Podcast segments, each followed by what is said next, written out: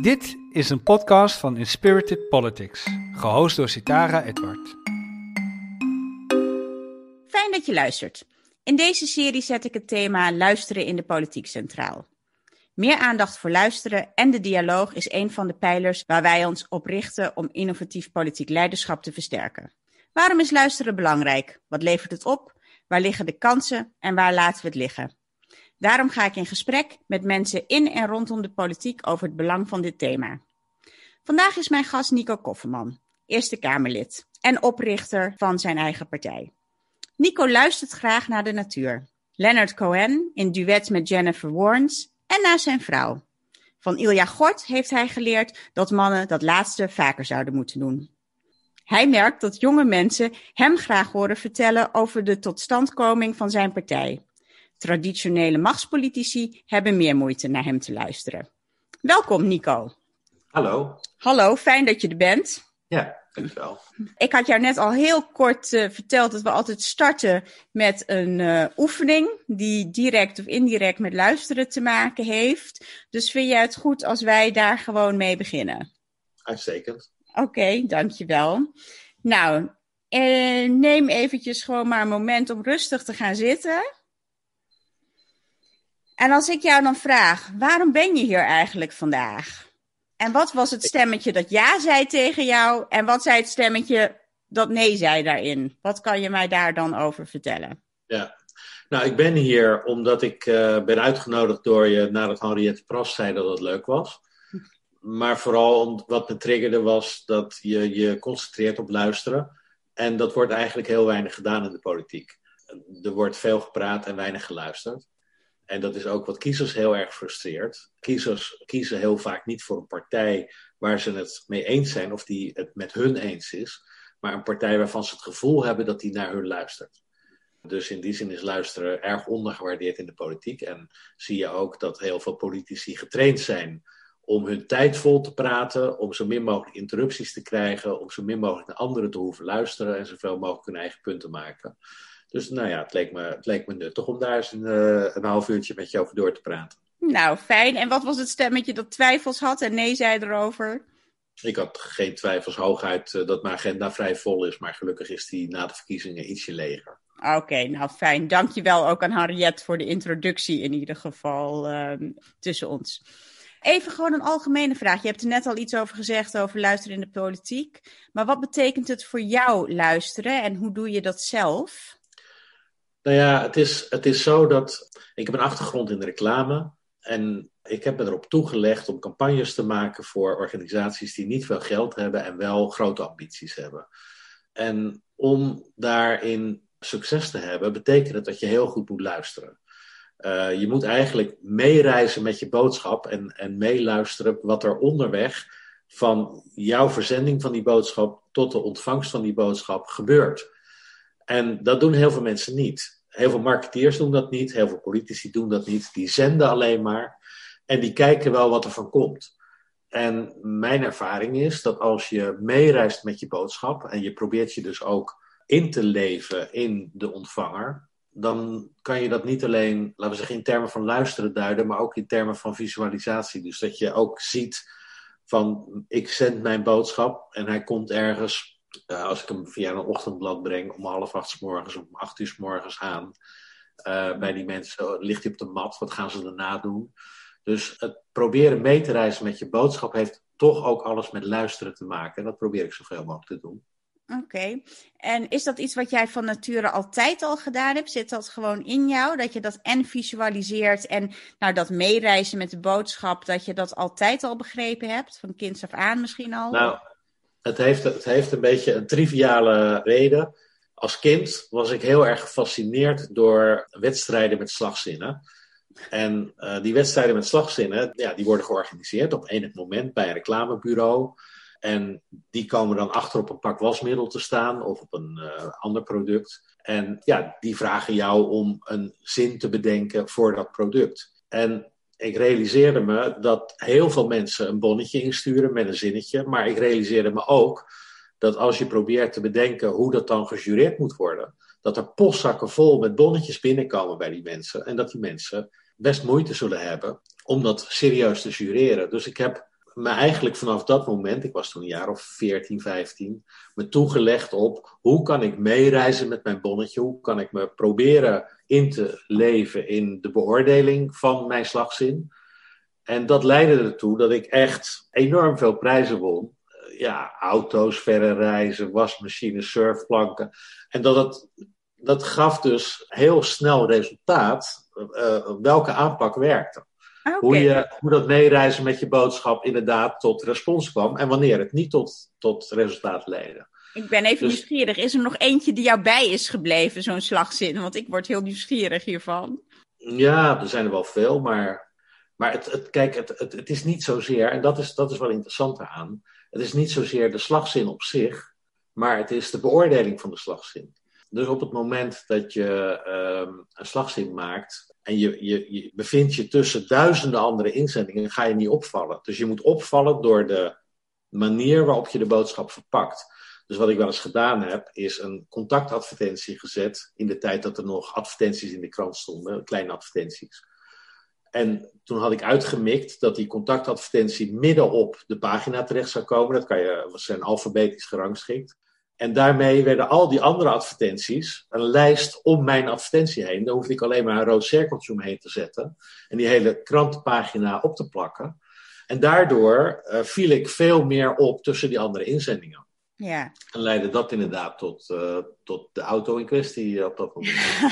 en ik hoor jou dus eigenlijk zeggen, jij bent gewoon van nature heel goed om continu een ander perspectief in te nemen. En te beseffen dat op het moment dat je een boodschap hebt, dat niet alleen jouw boodschap ertoe doet, maar ook hoe het aankomt en hoe degene die het ontvangt het ziet. En, en hoe het vanuit die kant er, eruit ziet. Dat klopt. En dat is eigenlijk uh, spelenderwijs, hè, zoals ik vertelde, spelenderwijs ontstaan.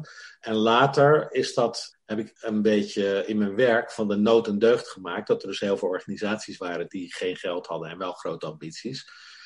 En hoe ik die mensen dan aan aandacht kon helpen, uh, zonder dat ze budget hadden. Ja. Dus um, ik heb tijdens mijn studie um, heb ik me toegelegd op uh, fundraising voor non-profit en not-for-profit organisaties. En na mijn studie ben ik gevraagd om bij een reclamebureau te komen werken. En daar kwamen allerlei uh, caritatieve instellingen uh, naar dat reclamebureau toe. Die zeiden: Oh ja, we hebben gehoord dat Nico bij jullie werkt. En hij heeft zich toegelegd op kanteling van het perspectief. En op no- en low-budget campagnes kunnen wij bij jullie bediend worden.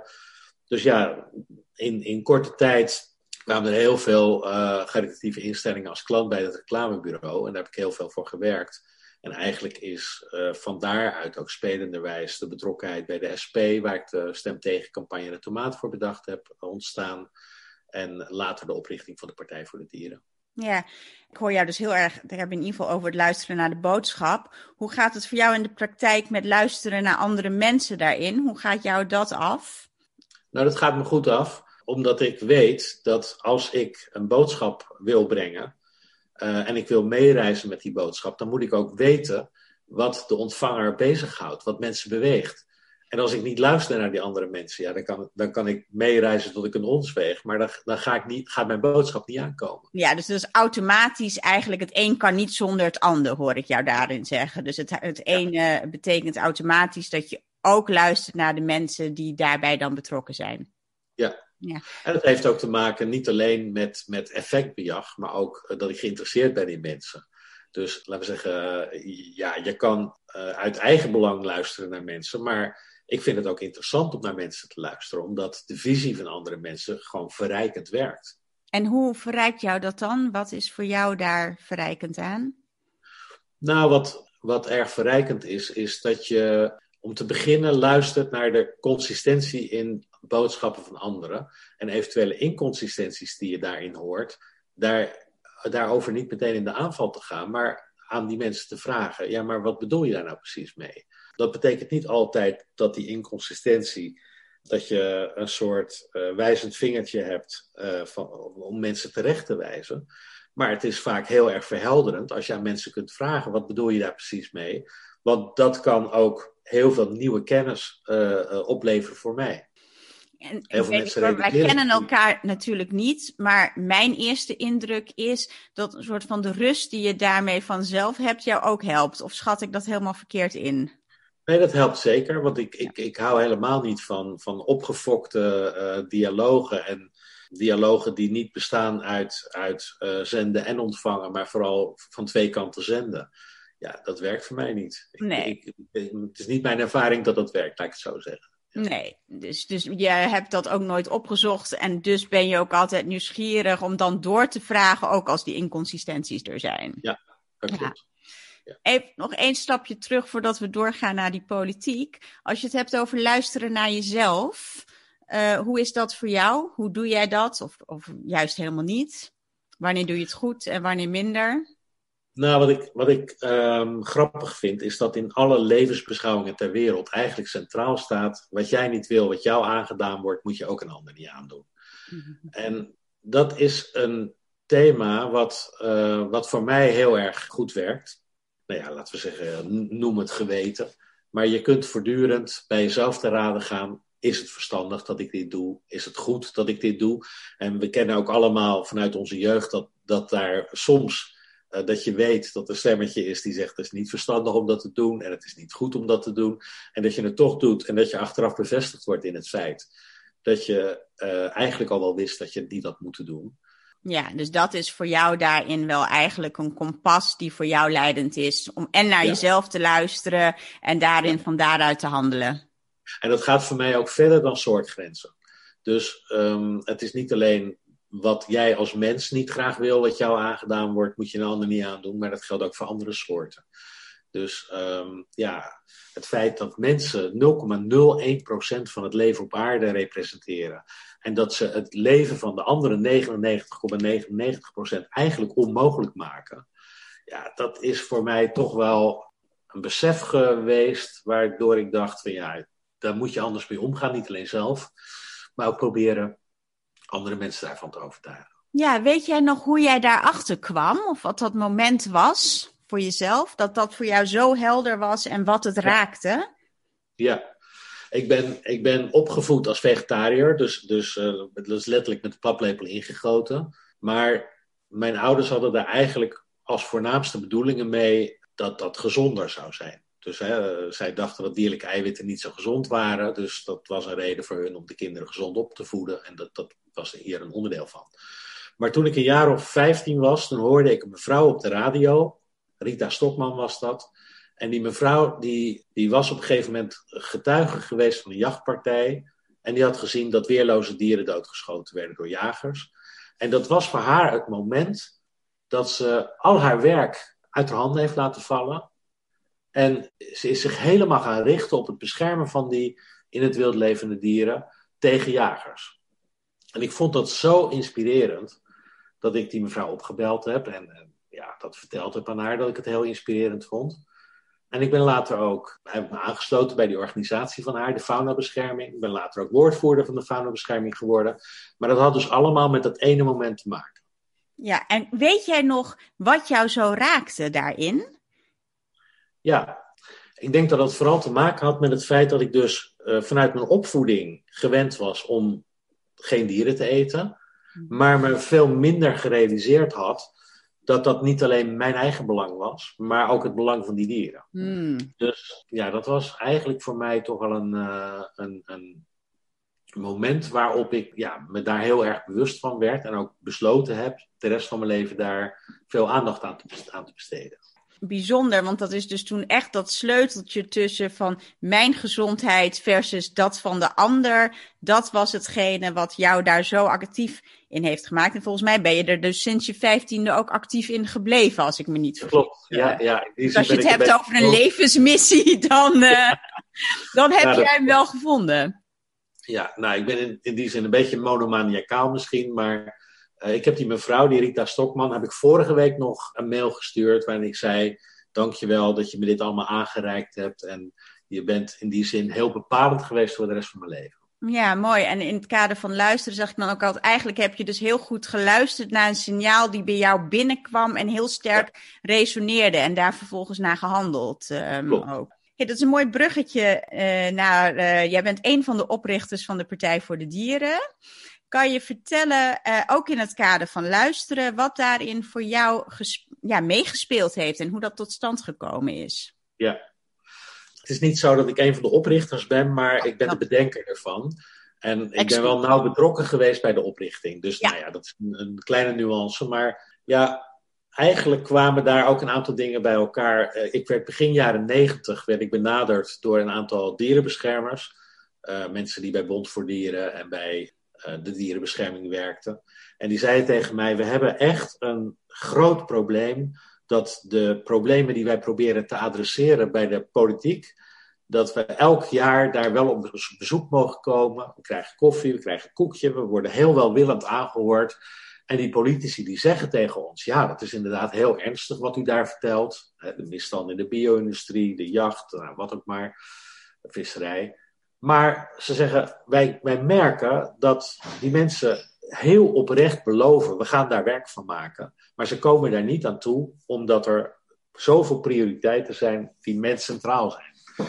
Dus ja, na vier jaar, of het volgende jaar dat je weer op lobbygesprek gaat, of als er nieuwe verkiezingen zijn, dan vragen we aan die politici, ja, wat heb je nou mee gedaan met de zorgen die wij uh, geadresseerd hebben bij jullie? En dan zeggen ze, ja, het spijt ons heel erg, want we hadden ons echt voorgenomen er wat aan te doen, maar het is niet gelukt, want ja, er waren heel veel andere zaken die onze aandacht vroegen. Toen, toen zeiden die mensen van die dierenbeschermingsorganisaties tegen mij, weet jij een manier om daar meer werk van te maken, meer aandacht voor te krijgen. En ik was in die tijd was ik extern campagneadviseur van de SP. Dus zij wisten dat ik regelmatig uh, rond het Binnenhof was en dat ik een klein beetje, nou ja, wist hoe het werkte daar. Dus van daaruit kwam die vraag eigenlijk. En toen zei ik tegen ze van, nou ja, wat je zou kunnen doen, is niet langer lobbyen van buiten het parlement, maar zorgen dat je in het parlement komt en dat je daar gehoord wordt. Ze zei, ja, hoe doen, hoe doen we dat dan? En toen heb ik ze geadviseerd om een partij voor de dieren op te richten. En toen zei ze, ja, ja, dat is een geweldig idee, maar wie gaat het doen? En ze wisten dat ik dat niet zou zijn. Ik ben wel iemand die zulke dingen bedenkt, maar niet iemand die, die de capaciteiten heeft om dat waar te maken. Is dat dus, dan ook weer eigenlijk een kwestie van luisteren, weten waar je goed in bent en ook weten wat je niet moet doen, zeg maar, daarin? Want dat is voor, ja, dat denk ik. voor luisteraars ook belangrijk dat dat ook nog zo'n onderscheid is. Echt weten waar je krachten zitten, wat je wel, wel moet doen en wat je niet moet doen. Want dat hoor ik jou tussen de bedrijven door zeggen. Zeker. Ik, ik, uh, ik, ik, ben geen oprichter van politieke partijen. Dat is ook waarom ik altijd benadruk van ik heb hem niet opgericht, maar ik heb hem bedacht. Ja. Want daar ligt mijn kracht. Niet, niet in het oprichten en het organiseren ervan. Dus dat, dat idee heeft eigenlijk heel lang rondgezweefd. En mensen hadden het daar wel eens over als ze elkaar tegenkwamen bij een demonstratie of op een verjaardag of op een feestje. Of... Maar ja, het kwam er eigenlijk nooit van. En toen in 2002 was ik op vakantie en werd ik gebeld door Lieke Keller en Marianne Thieme. En die belden me, die waren heel erg uh, enthousiast. En die zeiden, we gaan het doen. Ik zei, wat, gaan, jullie doen? Ik heb geen idee. Ze zei, ja, die partij oprichten die jij bedacht hebt. Nou ja, dat, dat vond ik heel erg leuk dat ze dat gingen doen. Maar ik, even goed uh, stond het in die zin een beetje van me af, omdat ik op vakantie was en, en met andere dingen bezig was. Ik was campagneadviseur van de SP. Dus ik was er niet actief mee bezig. Zij wel. En zij hebben dat toen gedaan in 2002. Ze hebben meegedaan aan de verkiezingen van 2003. Op een haar na een zetel gehaald. En toen, ja, toen bleek dat dat een, inspirerende gedachte was voor zoveel kiezers. Dat ze besloten hebben van, nou ja, dan gaan we bij de volgende verkiezingen er nog meer werk van maken en zorgen dat we erin komen. Nou, dat heeft toen inderdaad uh, geresulteerd in twee zetels in het parlement. Ja, en echt ook uit de startblokken kan komen daarmee, ja, hoor ik jou zeggen. Dan ben ik nog wel even heel benieuwd, hoe heb jij wel de stap gemaakt om vervolgens wel naar de Eerste Kamer te gaan, als je eigenlijk eerder altijd zo buiten die politiek bent gebleven? Wat, heeft jou daar, wat is jouw drijfveer daarin geweest? Ja, nou dat had alles te maken met het feit dat uh, ik bij de SP extern campagneadviseur was. Dus ik had daar hele goede banden met die mensen. Maar toen de Partij voor de Dieren opgericht was, en in 2006 een zetel twee zetels haalde in het parlement. Toen zeiden ze tegen mij: Ja, nou willen we ook graag dat jij niet meer campagnes voor de SP gaat maken, maar voor ons. En we willen ook heel graag dat je ons gaat vertegenwoordigen in de Eerste Kamer. En nou ja, dat was niet per se wat mijn grootste ambitie op dat moment was. Maar ik had wel het idee, daar kan ik een nuttige bijdrage leveren. Ja, en wat brengt het jou? Hè? Wat leer je in, in die Eerste Kamer? En wat draag je bij ook wel benieuwd, waar ervaar je dat er goed geluisterd wordt daar en wat kan er beter voor ons allemaal? Nou ja, wat, wat fijn aan de Eerste Kamer is, is dat daar een veel collegialere sfeer hangt dan in andere vertegenwoordigende lichamen. En dat heeft een aantal oorzaken. Dat heeft te maken met het feit dat daar veel mensen zitten die wat ouder zijn, die al andere politieke bezigheden elders hebben gehad, daar wat ervarener in zijn.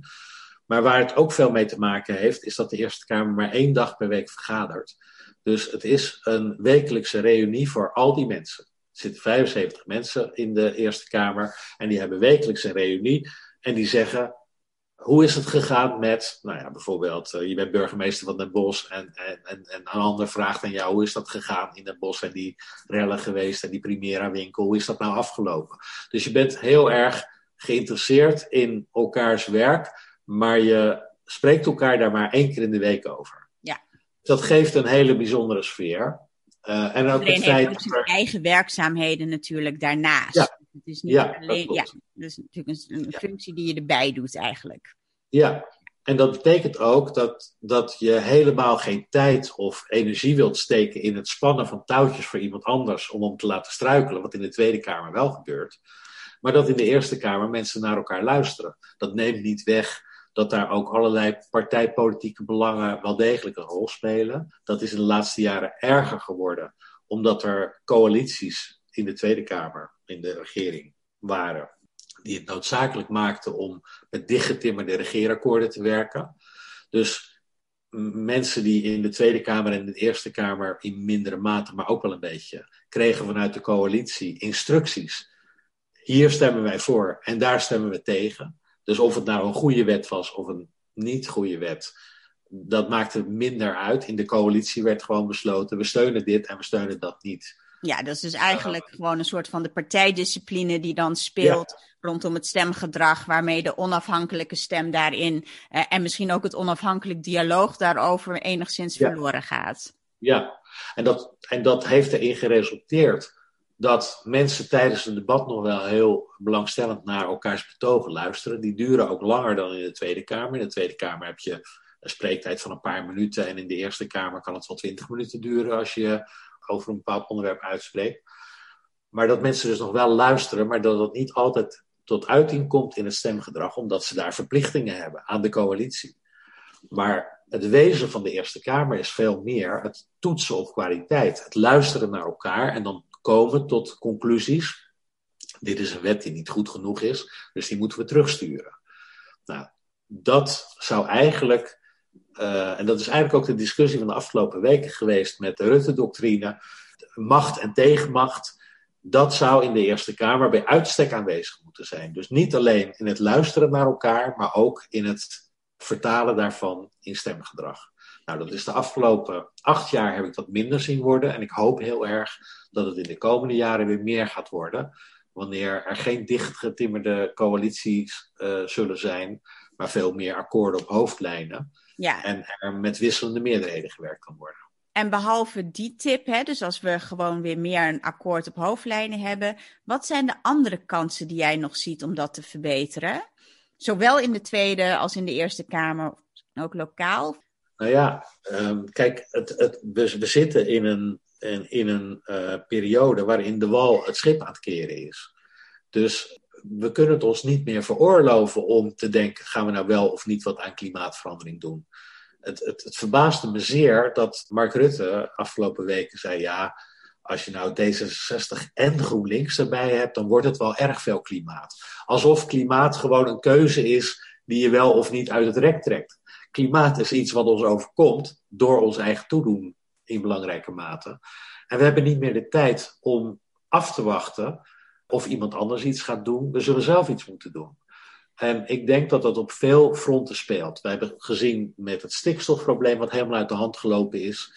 Dat was ook allemaal voorspelbaar. Ik kan me nog goed herinneren dat Esther Ouwehand in de Tweede Kamer in een debat over de PAS, de programmatische aanpak stikstof, zei: Ja, maar als deze wet wordt aangenomen, dan houdt die nooit stand bij de rechter. Dit kan helemaal niet wat jullie willen. En toen zei Ger Koopmans van het CDA: Nou ja, dan hebben onze ondernemers er toch maar mooi een paar jaar van kunnen profiteren.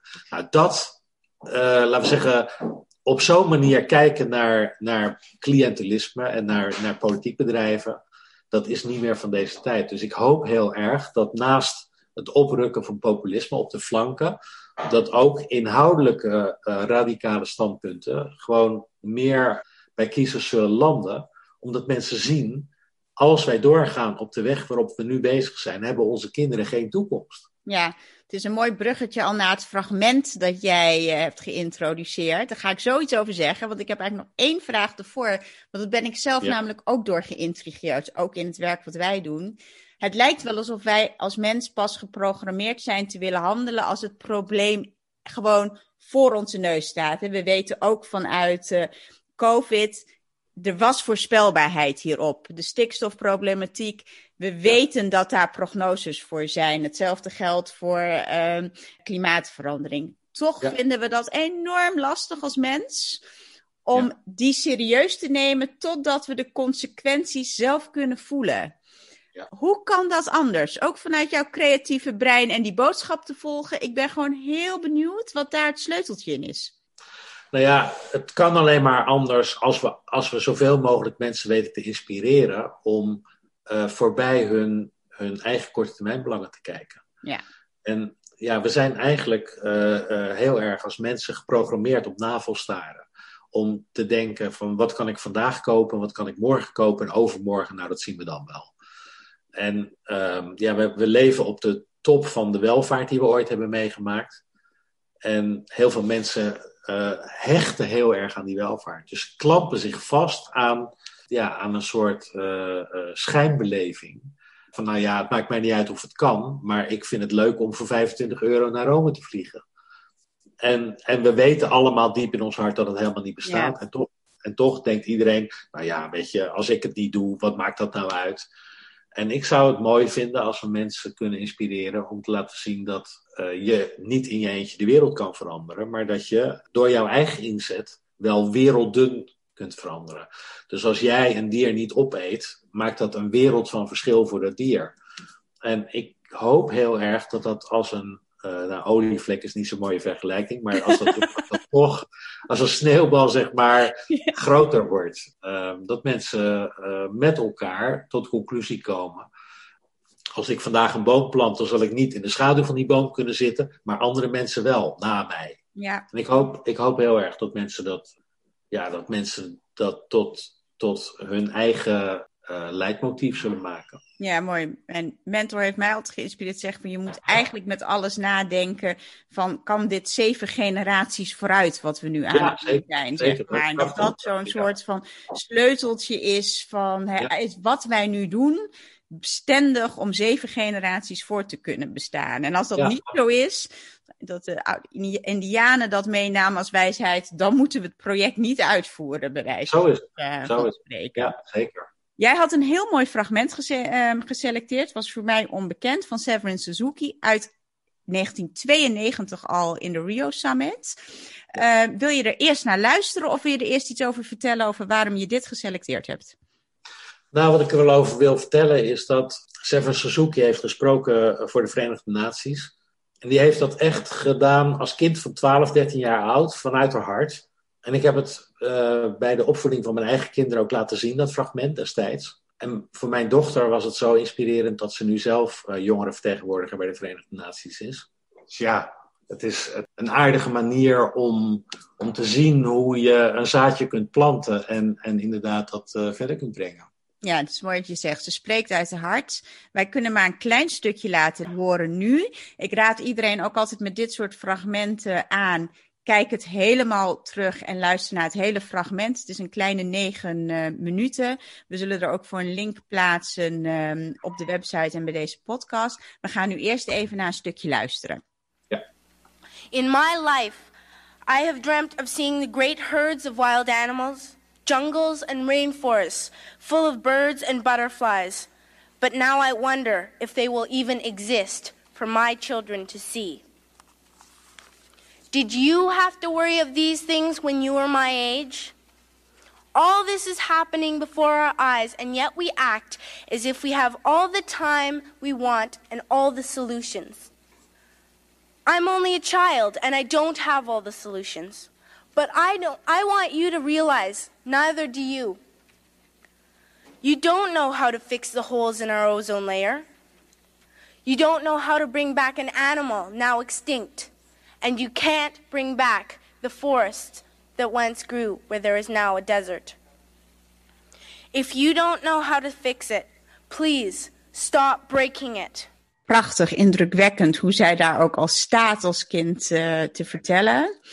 Ze begint ermee, ga ik de luisteraars vast vertellen, over hoe ze zelf heeft gespaard met vriendinnen om te komen uh, in, in Brazilië vanuit uh, Canada om deze bijdrage te leveren. Dus het zegt ook ja, echt iets over de, de kracht en de missie nou, van een kind daar al. Ze is inmiddels een volwassen milieuactivist. Zeker.